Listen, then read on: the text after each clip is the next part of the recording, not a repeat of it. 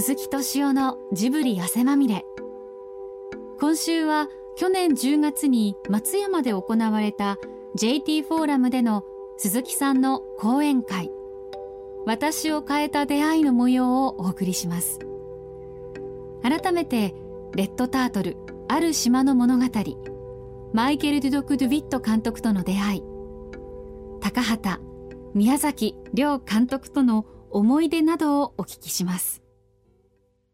この人のねこの人ってあの監督なんですけれど、はい、マイケル・ディドゥク・ドゥ・ビット監督。の2000年ぐらいに作ったね「ファーザードーター岸辺の二人」っていう作品がありましてたった8分間なんですけれど一人の女性の一生を描く。もうそれが僕すごい大好きで。俺でついね彼にね長編を作ってみないか？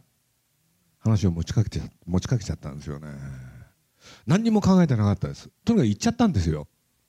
うん。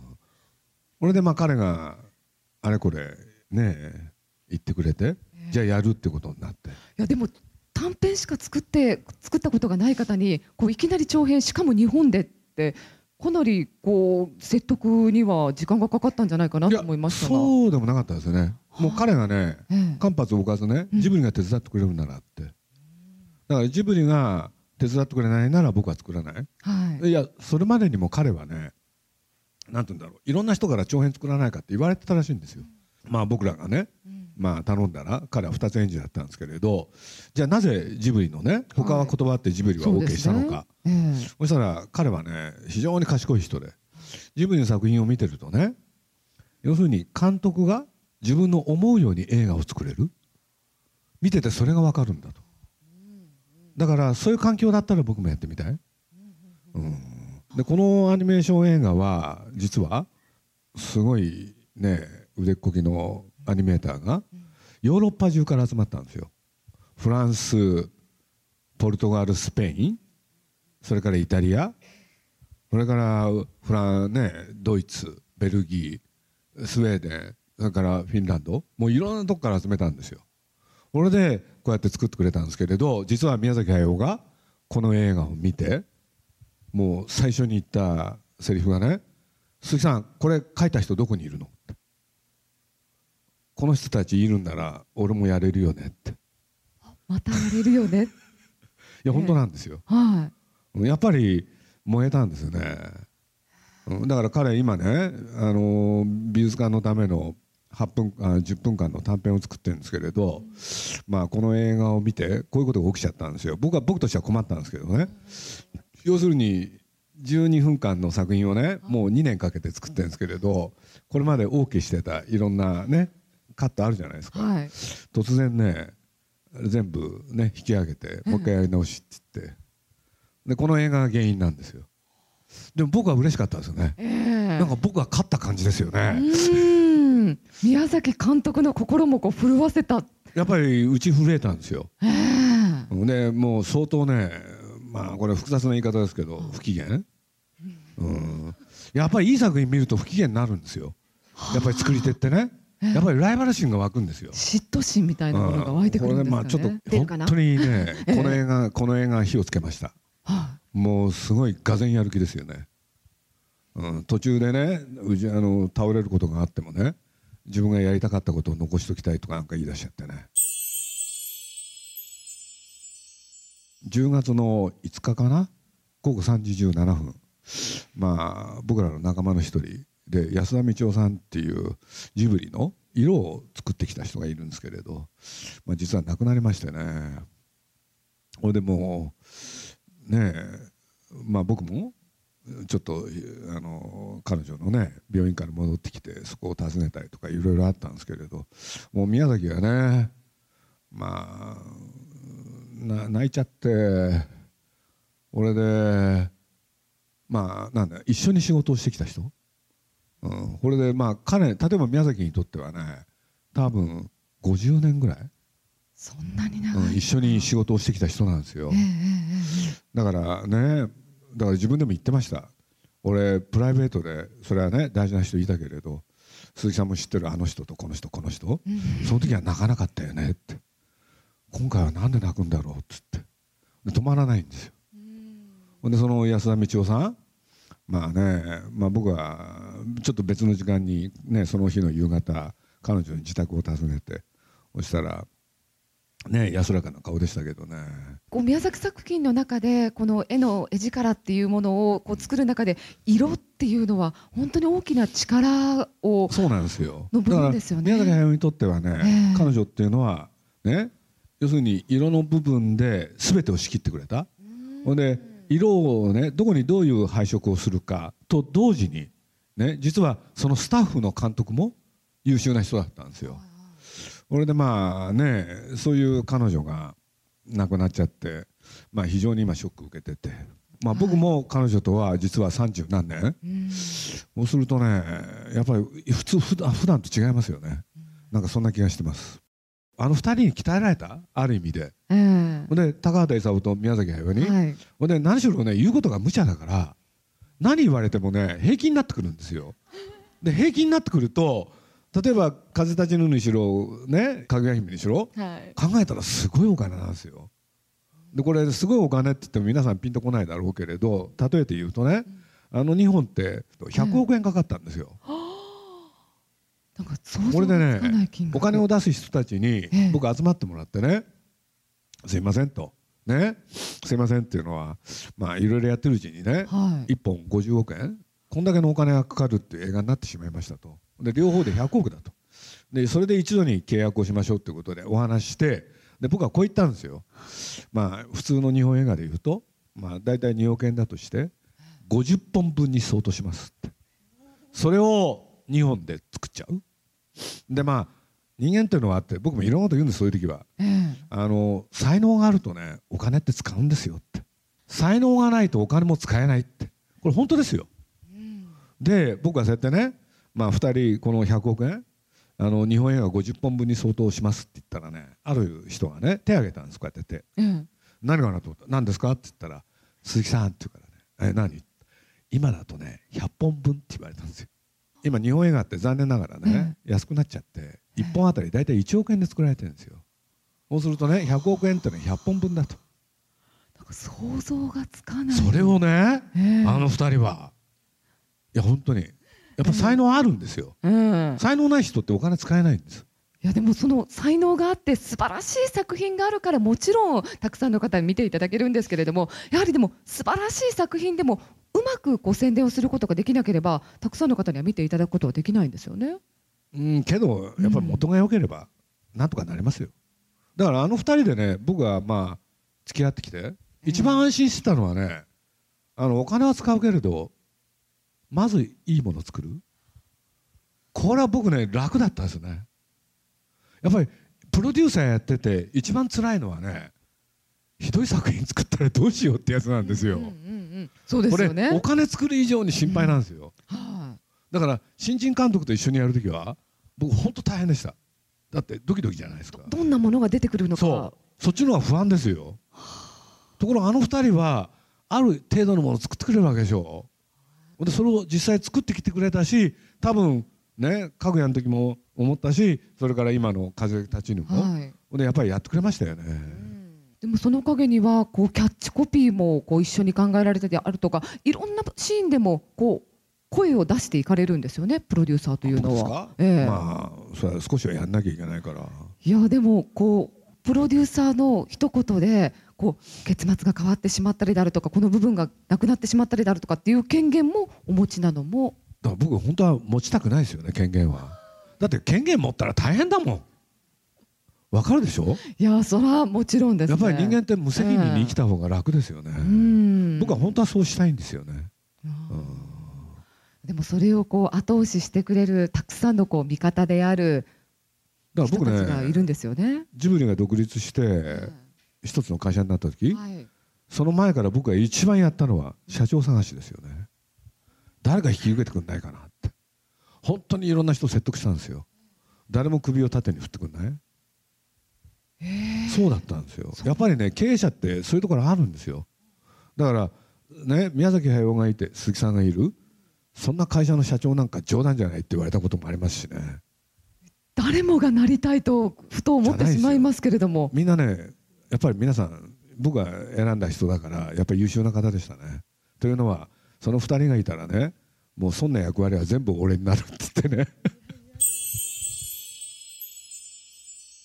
映画を作るに至っては本当にたくさんの方が関わってそしてこう鈴木さんがこうプロデュースしていかれて今までこうヒット作をたくさん作ってこられたわけですけれどもやはりその中には本当にたくさんの人との出会いがあってもちろん両監督との出会いもその一つかと思いますけれども、ね、これ先どうするんですかね、あのお二人のことですか、僕の多分最後の仕事は二人の葬式だと思うんですよ、いやいや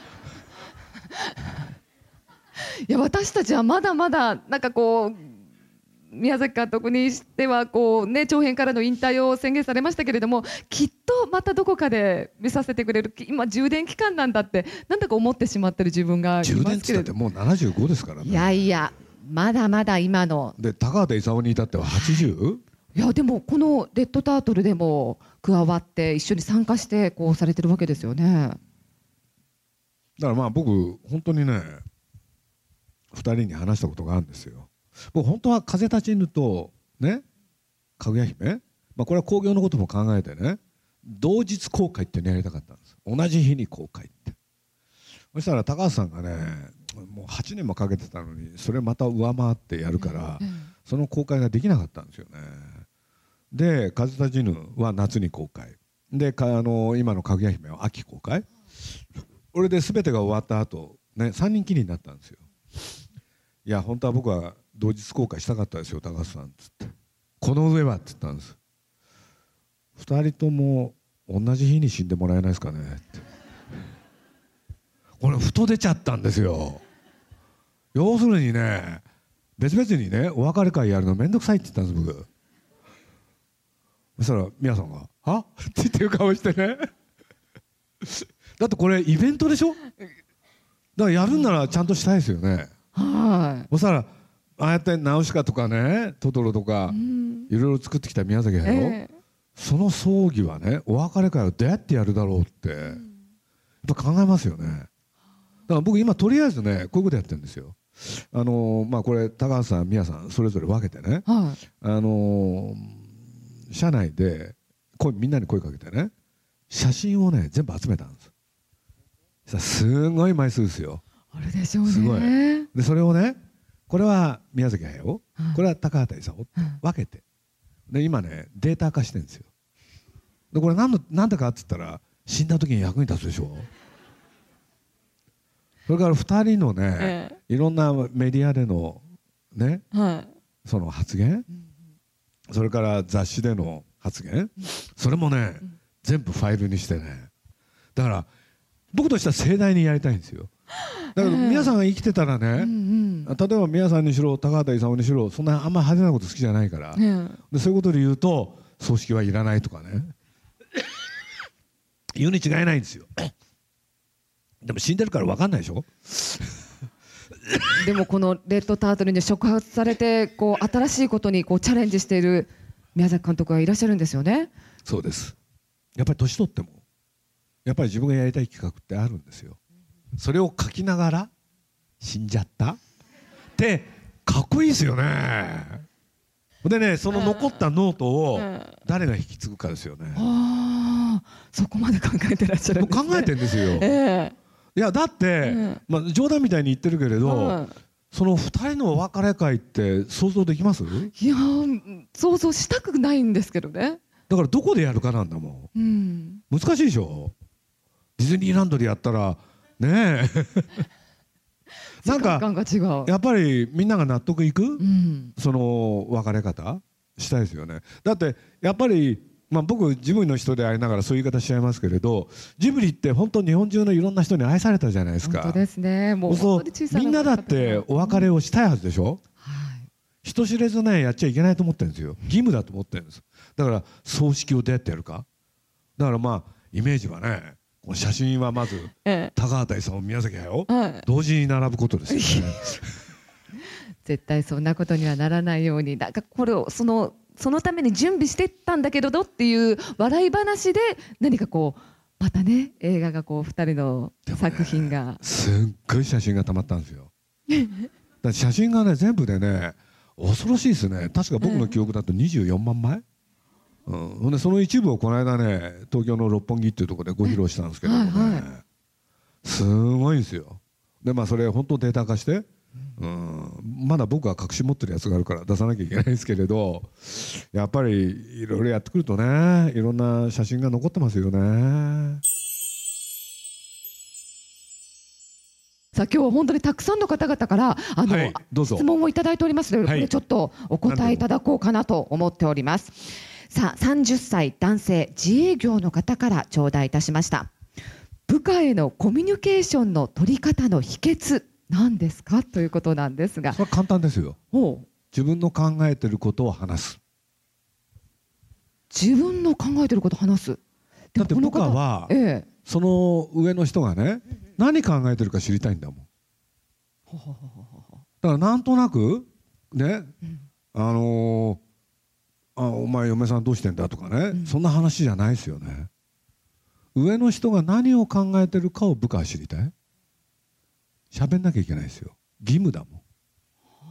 僕はそう思ってるんですけどね。ええ。あのそのジブリの中でも、うん。やはりこう監督と話すのはもちろんですけれども、うん。その皆さんとつなぎ役をされてるのはすべて鈴木さんだったりするんですよね。そうですよ。だから、ええ。自分が何考えてるかはもういいろんな機会に話しますよねだってみんなそれを知りたいんだもん。そしたらそれを知れば何なんだよとかね、うん、それは賛成だとかいろいろ出てくるわけで、そうすると何を考えてるかを伝える。それが大事だっていう気が僕はしてるんですけどね。うん。あのそれはやはり上の方がそういうふうなスタンスを持ってこう下の方の話を聞いてくださる方がいれば話す機会も出てきますしみんなでこうコミュニケーション取る機会出てきますけどこのきっと30歳の方ってやはりまだまだ上の方が多くてでも下の世代も入ってきてちょうど中間であ真ん中ね。うん一番なんかこう難しいんじゃないかな。自分もその年代の時のことを考えるとやっぱりこの年代って一番いろいろこう上にも下にもこう挟まれている世代で難しいんじゃないかな。だからこの方コミュニケーションの取り方って聞いてらっしゃるのかな。なるほど。そういう時はね、うん。そういう時はね話すんじゃなくて仕事をしまくるほんでその姿を見てねこれもある種のコミュニケーションですよ。ええ。僕ちょうど30ぐらいの時ってそうでしたもん。だっていろんな人と個々と喋ってる余裕ないですよね。ええ忙しいから、はい。ああ。でもみんなついてきてくれたんで。と思いますけどね。うん。どうでしょうか。ぜひ参考にしてみてください。では続いてまいりましょう。57歳女性主婦の方からいただきました今までの作品で一番プロデュースして難しかった作品は？難しい？難しかった。プロデュースが難しかったって意味でしょうね、まあそれはいろんな観点がありますけれど、ええ。やっぱりナウシカやる時は大変でしたよね。はあ。だって僕簡単に考えてたんですよ、ええ。自分がやってる雑誌でアニメージュって言うんですけれど、はい。ナウシカっていうのを連載した。でそれがお客さんがね読者が楽しんでくれた、じゃあ映画にしようって簡単に映画にできると思ったら大間違い。ええ。そんな簡単なもんじゃないぞって言っていろいろね怒られたりして。だからあれを企画に載せるのは大変だったかもしれないですね。難しかったかもしれない。それがちょうど徳間書店時代ですね。うですね。ええ。その時でもね、えやっぱりあんまりすんなりいくってのは面白くないんですよ。やっぱりねうまくいかない？それをどうやって突破するか？やっぱそういうことがあった方が僕はいいような気がしてるんですけどね。そうするとやった感じが出るじゃないですか。ね？なんか壁を崩して自分がやった。そういうことって結構面白いですよね。だから僕ねあの、まあ、今思いついたから言いますよ、えあの宮崎五郎っているいるじゃないですか、は知ってます？えわかります。あの宮崎駿の息子？はい。だから僕は五郎君にねこういう言い方よくしたんですよ。五郎君羨ましいよなって。何がですかって。だってさ偉大な父を持ってるわけじゃん。はい本当に偉大な、ねええ。そこでどうやって生きていくか？あみんな羨ましがるよそれって。そうするとね怒ってんですよ。人のことだと思ってって。え何言ってんだよって。ほんでおお父さん分から分からずやでしょ？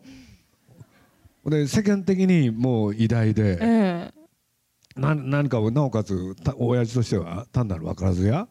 そうするともうやってられない人だからそこでそういう父を持つ息子はやっぱりなんていうのかな生きることに意味がありますよね。だからどうも見てるとね親父が死ぬの待ってるみたいなんでね。いやでもあそこまでこう偉大な父がいてそれをこう継ぐように自分もその業界に入ってしまっているとやはりこう比較もされますしなんかこう生きづらいんじゃないかなってこう客観的に思ってしまったりする。入らなきゃよかったんですよ誘ったの僕なんですけどね。そうなんですね、僕はだってはあのねジブリ来るって言ってうん。話してね説明5分ですよ。そしたら行くって言うから。早いなこいつと思ってね。本当に。もう葬式ついでに行っちゃいますね。あの宮崎駿にとってはお父さん。はい。で五郎君にとってはおじいちゃん、はい。その葬儀葬式行ったんですよね、ええそしたら一人ねなんか若者でキビキビしたやつがいるんですよで目立ったんですね。で後ろ姿だったけど僕はじっと見ちゃったんです。こうやってね見つめちゃったんですよ。そしたらそいつがパッと立ち上がって振り返って「鈴木さん五郎です」って。僕中学以来彼に会ったんですよその日。であこんないい若者になったのかと思って。はである部分ねこれはまあ僕言いますけれどなんて言うんだろう親父より優れてるとこちゃんとあるんですよ。親父がダメなところでね。でそういうことで言うと、まあ、実を言うと美術館作る時僕は彼がいいと思ってこれで皆さんに話してそれでやっていくんですけれど、まあ、美術館やる時彼がいなかったらできなかったもん、うん、だから美術館がうまくいったからね映画もなんとかなると思ったんですよね僕。だったらだけどそれってねなんか運命じゃないですか。ねえ。だからだって苦難をどうやってね克服して生きていくかって言ったらこれはだってね漫画の主人公みたいじゃないですか。本当ですよね。そう。だからそれを利用しなきゃ活用しなきゃと僕は思いますけどね。だってそんなの誰もいないんだもん。な偉大な父なんて誰も持ってないし。なかなか、うん、で僕なんか言うんですよ、それ世間的には偉大だけど五郎君ね。えそこまでのものかって僕はよく話してるんですよ。えいや素晴らしい方です、いやいやまああのね才能もありますよ。ええ。ただねあのお父さんとして見てどうかとかね。そういうのはいろいろあるじゃないですか。でもあれだけこう作品に対して情熱を持って熱くこう取り組んでいらっしゃる方って何かこう家族っていう部分って見えてこなかったりするのでやはりそれはもう本当にこう奥様であったりっていうサポートがあってこう仕事に専念できる環境を作ってくれたからこそっていうのがやっぱあるんですよね。まあ奥さん厳しかったですね。そうなんですね。奥さんはええまあ僕まあどあの同じアニメーターっていう仕事をやってらっしゃっては俺でねこの後に及んで奥様は宮崎駿の仕事をただの一度も褒めていない。そうなんですよ。だから皆さんはうちの女房褒めないよって何回も言ってますね。えうん。ななんか自分のね結婚した人に母親を求めるんですよねまあそれはマザコンなんですかね。いや褒めてもらいたいんですよ、うんじゃあもしかしたらこれから褒めてもらえる作品を作られるかもしいれないやだからねです今実を言うと美術館で作ってる映画ってねええ。短いやつ。はい、それ結構ね奥さん向きなんですよ。奥さんのために作ってるんですよ。うーん。素敵。これで褒めてほしいんですよ、バカですね。可愛いですね。私を変えた出会いいかがだったでしょうか？まさに人生はいろいろそして出会いもいろいろしかしそれはまさにその人にとって必然の出来事だったかもしれません。一期一会を大切にそして運命を受け入れるということでしょうか。来週は裏飯やその美しさ。伊藤聖雨の幽霊画にあの世を見ると題してお送りします。お楽しみに。僕僕自身がそういうことを思ってるんでね、まあ、世の中なかなかね景気が悪くあったりしていいこともなかなかないじゃないですか。だけど僕はどっかで思ってます。世の中捨てたもんじゃない？いいことは必ずあるって。そう信じて毎日頑張ってます。皆さんも頑張ってください。ありがとうございました鈴木さんからお話伺ってまいりまし